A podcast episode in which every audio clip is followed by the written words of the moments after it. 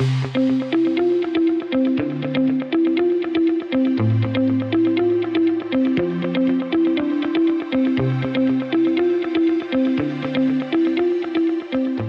going on, everybody? Welcome in to a special edition of the Daily Energy Newsbeat Stand Up here on this gorgeous Saturday, uh, September 16th, 2023. As always, I'm your humble correspondent, Michael Tanner, coming to you from an undisclosed location here in Dallas, Texas. You here to bring you our weekly recap um, for this week. Absolutely crazy show lined up. IEA dropped some crazy numbers.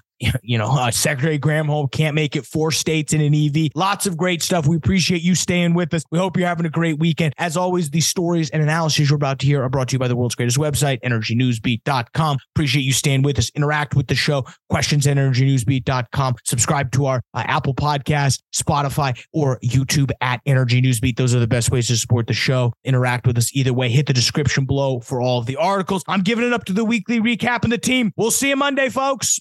Hey, let's start with Saudi Arabia and Russia. You know, with, I'm even do it without having an imitation of Putin today, so I know you'll be thrilled by that. Hey, okay, hey, okay. So here we here we are. Why are Saudi Arabia and Russia continuing with oil production cuts? Michael, let's set the stage for a little bit of what just happened last week. Last week, there was a continuation of the cuts, extenuations last week from OPEC and OPEC Plus, despite, let's see, $1 million for Saudi Arabia through the end of 2023 barrel per day, 1 million barrel per day cuts through the end of the year. Moscow's doing 300,000 barrels per day through the end of the year. Both said last week those are going to be reviewed every month. And it, both of them in that article last week were a slap to Biden. So it was kind of like all of a sudden, wait a minute. Now there's an analysis coming out of Riyadh saying that there may be an underlying current, Michael, for continuing the reviewing. And we're going to get more information on that as we get rolling along. You mean the rev- the revision downward?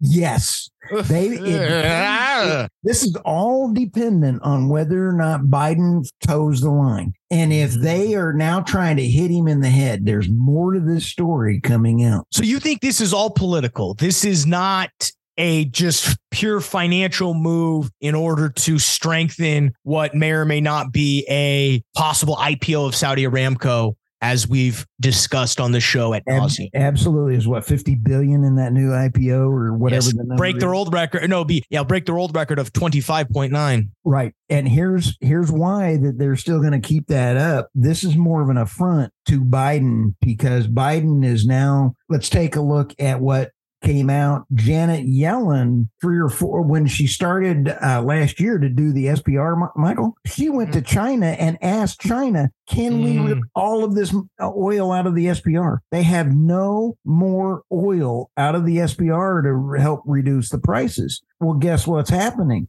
This is a punishment because now Biden's in a pickle. He can't replenish the SPR. He has no arrows to do before uh, the next election. Here's the next squirrel on this analysis, Michael. This we just had Russia is now reducing all of their refined products coming out of diesel. The EU and the Northeast are going to get hurt by diesel. All of this is back to Putin being mad at the US. All interesting it's it's really interesting and it, it it's fascinating to me that on two levels you can make a decision i mean it's it's the classic two birds one stone because i think you're i think we're both right on both accounts i think your analysis is correct that um you know Saudi Arabia is probably trying to is not necessarily pumped with the Biden administration for for a variety of reasons. They probably want Trump back in office for a, a variety of reasons. But I also think there's definite some financial gains. I mean, $100 Brent oil makes an IPO of Saudi Aramco pretty attractive. So I think it's it's a case of both. They shelled out a lot of money in their Saudi investment funds, um, both on the soccer front. We've seen what they've done with the LIV Golf merger, PGA. So if they ever have time they need cash, it's now, and they see an opportunity to both hurt the Biden administration and make more money. It's as Michael Scott would say, win, win, win. Not for the U.S. though. Who gets hurt? You, the consumer, because gas prices are going up, up, up and it's going to go up. Michael, let me throw this financial yeah. piece at you. I want to ask your opinion on this. Uh, we have 7.6 trillion in interest-bearing U.S. Uh, public debt will mature within a year. Yeah. Don't you think Saudi is looking at that, knowing that we are going to be in financial squirrel fest coming up?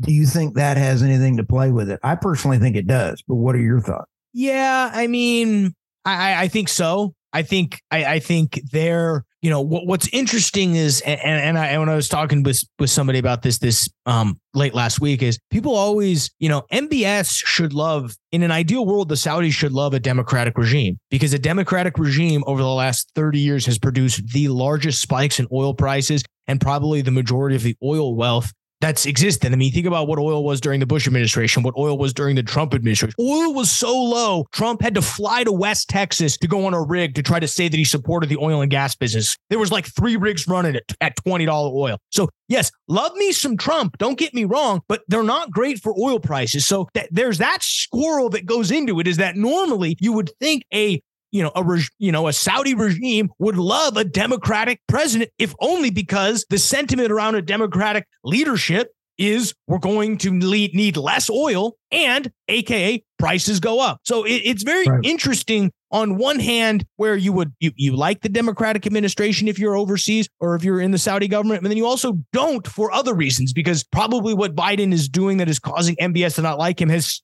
it has nothing to do with oil and probably everything to do with a lot of what's going on, probably behind the scenes, black ops, all that stuff that I don't even want to get into. Nope. Neither do I. But you see what I mean? It's just it's interesting. Absolutely. I and one of the things, Michael, that we always that people are asking me about the advantage of it energy newsbeat is I look at all types of energy yep. articles. And there's a lot of back players behind the scenes. Mm-hmm. And if you read one article, that's not the whole story. You got to read about 30.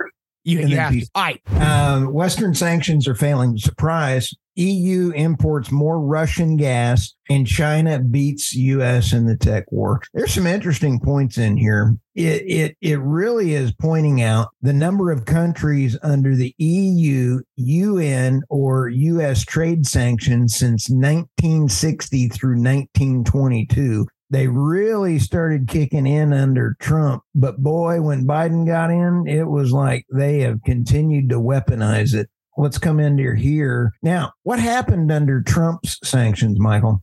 Nothing the US, really. The U.S. was now revered because he picked his battle. Mm. He did not just go uh, willy nilly out there and start throwing sanctions. He used mm. sanctions and targeted responses. And then if you take a look, China has the world's largest economy when you measure its GDP purchasing power, and Russia has the sixth biggest economy. Those two animals together are pretty crazy. Now, China is advancing technology despite our sanctions. Sanctions don't work. They're going to steal from us no matter what happens, Michael. Well, of course. I mean, they're the, the largest purveyor of intellectual property theft in the world. So, I mean, what, what? oh, yeah. Uh, and so Bloomberg now put out that the Mate uh, 60 Pro is always Huawei's first phone to use the most advanced. Huawei? Uh, Should we go to Huawei phones? Should Energy Newsbeat go to Huawei phones? I'll go to a Tesla phone. I'm all in. Uh, I I think Tesla phones would be great.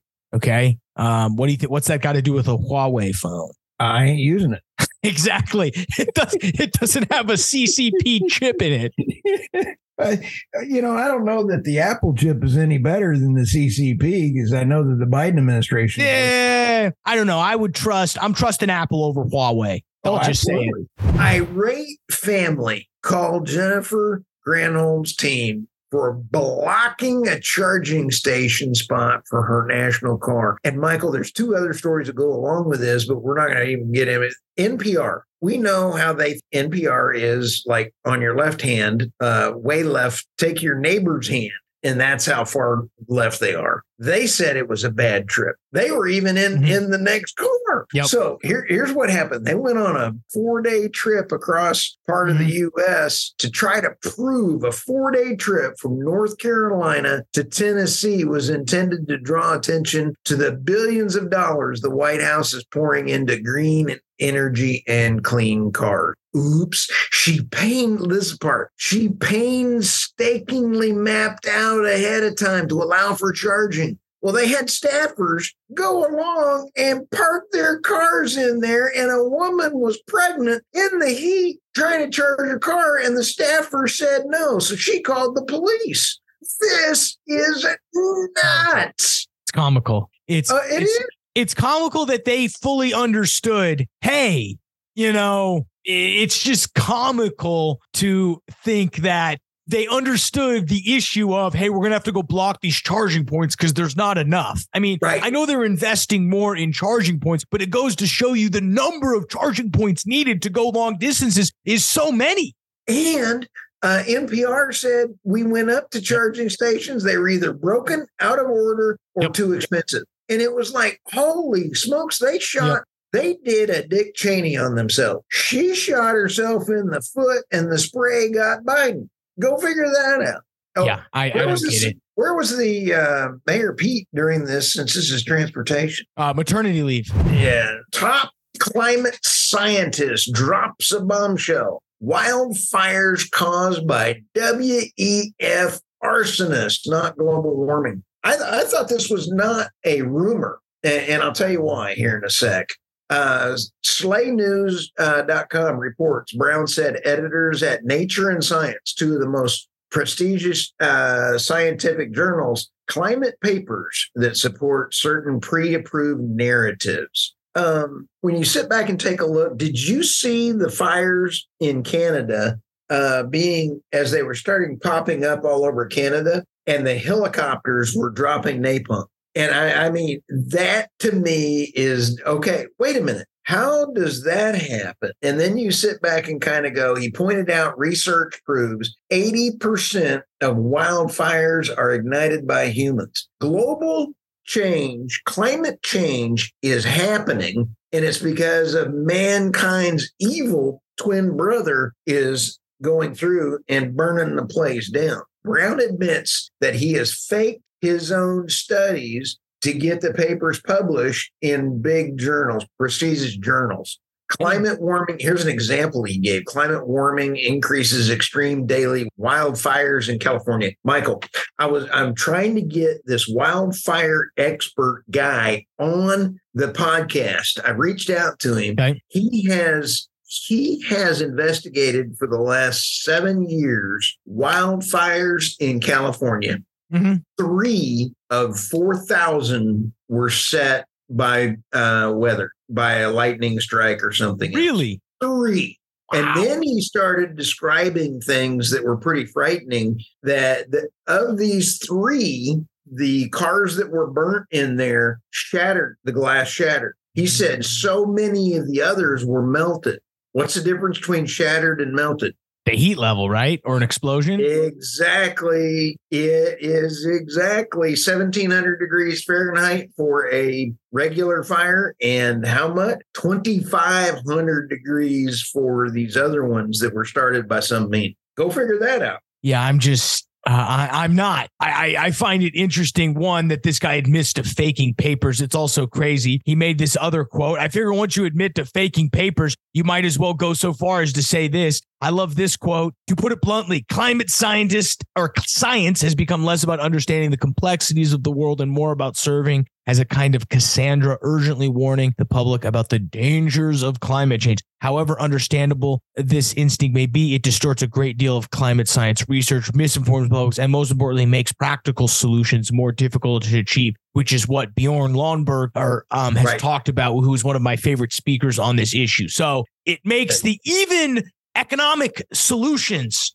look horrible because you're not a good person. That is right. Now, this is Fire and Fury. I, I've even showed this a few times over at, um, you know, Maui. Maui was on the 8th. This was available on the 6th. I bought it on the 10th and it showed up on my doorstep on the 11th. How in the world do you get a book about a fire in print in Amazon ready to go two days? And you know what's funny? They sit back, Michael, and they go, um, sitting there and they go, the National Guard realized that there was trouble and they jumped to their cars and went and helped. That's not how the National Guard works. It was two weeks afterwards, and they have to be appointed by the governor and said, go do this. There was nothing in here. They were wrong. If you're going to steal a, a time machine, get it right. Yeah. So So, okay. in, in, conclusion on that one, we hope former senior lecturer at John Hopkins, Patrick Brown, we appreciate his contribution. But um, as I mentioned, you'll probably be former senior lecturer at John Hopkins oh, yeah. here soon. We'd be remiss if we didn't quite talk about um, the news out of London today. BP boss Bernard Looney resigns after failing to reveal relationships with colleagues. Ooh, Stu, this is spicy. He resigns less than four years into his current tenure as CEO after he failed to fully disclose details of the relationships with colleagues. To give you an idea, the company had uh, said in a press release that Looney has disclosed, quote, a small number of historical relationships with colleagues prior to becoming a CEO that was revealed during a review last year, triggered by information from an anonymous source. Ooh, ooh, ooh. Further allegations were recently made after and an investigation involving some external legal counsel is now ongoing. The quote out of BP Stu is Mr. Looney has informed today informed the company that he now accepts he was not fully transparent in his previous disclosures. Ooh, yikes. Not all is well over there. No, I think that we're going to put at the end of this show, Michael, the um, the prince saying, uh, not the prince, but uh, the head of OPEC going, we are actually going to throw the press out so that we can be transparent without being transparent. Yep. This is exactly what he's doing. Absolutely. Um, Murray and uh, the company's CFO, is going to head and run the business on an interim basis, but it doesn't look like they're actually going to give him the job. You know, re- remember he set out in 2020 as when he took over as CEO after really leading the upstream division in 2016 uh, and, and holding various roles BP all the way back to 1991. Um, he pledged for uh, BP to become a net zero company by 2050 or sooner, though they've walked back those pledges. Um, what he failed to disclose, Stu, he failed to disclose two things. One, these relationships, and two, that the fact that when he meant net zero company by 2050, he meant net zero profit by 2050, not necessarily net carbon emissions and net salary for him, by the way, you know, because you know, you're they, such a you know, you're such a forward thinking guy. When he came in, when you were producing that podcast, uh, and he waved at the screen, you waved back at him and everything else, like the that. Pope, and, and you're sitting there kind of going like that. Did you go, hey, Looney, what's your. That's up. Hey, hey, don't go to that dinner tomorrow night. Don't, Don't go to that dinner. Christmas party. Don't, Don't go to do that the dinner, baby. Skip the Christmas party, man. Take the early flight. Take the late night flight home. Don't stay overnight. You heard it here second. Michael Tanner is an absolute procrastinator. Um, prognosticator. Thank what you. we need to do is this need we need to officially start the Stuart Turley for CEO of BP. I think you would make it. I think we oh. just start the campaign, get you out there in London. We'll get you eating tea and crumpets. I think you could turn it around. I think I could. Uh, the sad part is, if I don't know something, I'm going to call somebody up and go, "What is this?" so what? Uh, what would be your first move as CEO of BP? Uh, pat Bernard on the back and kind of go, uh, "Hey, thanks. I appreciate the job. thanks for thanks for giving me a low bar to step over." oh, no kidding. EIA this morning drops crude oil market report for September 2023. As I mentioned, the highlight beginning of the end of the fossil fuel era is approaching, according to the IEA. They go ahead and actually put out a uh, an op-ed in the Financial Times. Fatih Birol, he's the IEA head. The quote is: "The world is on the cusp of historic, historic turning point. Peaks for the three fossil fuels are a welcome sight. Interesting. The IEA, it's welcome sight. The fossil fuels are going down. Interesting. And I getting any money from Saudi. I'll tell you that much. Showing that the shift to a cleaner, more secure energy systems is speeding up, and that that effort avoids the worst effects of climate change that are incoming. Let's go ahead and read the top line numbers. The world oil demand, according to the IEA, remains on track to grow by 2.2 million barrels per day in 2023 uh, to just below the record of 102 million at 101.8 million barrels per day in 2023, mainly led by a resurgence in Chinese consumption, uh, jet fuel, and petrochemical feedstocks. China will dominate the overall increase to 101.8 or 102.8 million barrels per day. Um, and that's based on a below trend GDP growth. The extension of those output cuts by Russia and Saudi Arabia through the end of the year are going to have a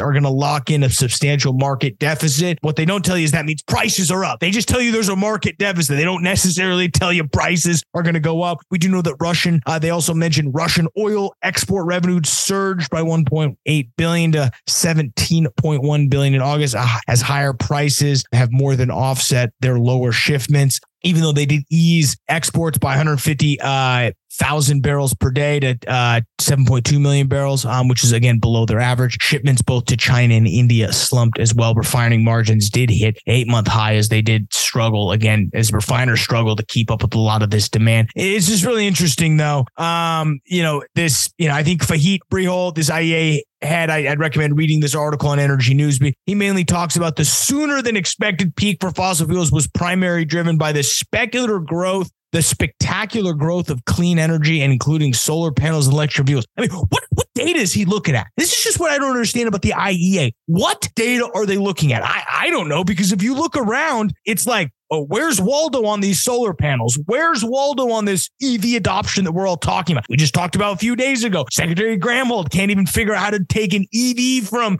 four state, four states away. And they have to, you know, parking spot to make sure that there's enough charging ports to so that she can get there on time. I, mean, I don't know what data this guy's looking at, but it's absolutely insane. You know, he did mention that this that in order to these projected declines are unfortunately nowhere near steep enough to put the world on path to limiting global warming to 1.5 degrees Celsius. This would require significant, stronger, and faster policy action by governments. So our friends at the IEA think we're all dead because oil and gas demand is going up, but by 2030, you're going to be off it. And that's an oversimplification. We're not going to be off it by 2030. They're saying it's going to peak and then slowly start declining. I just say I doubt that.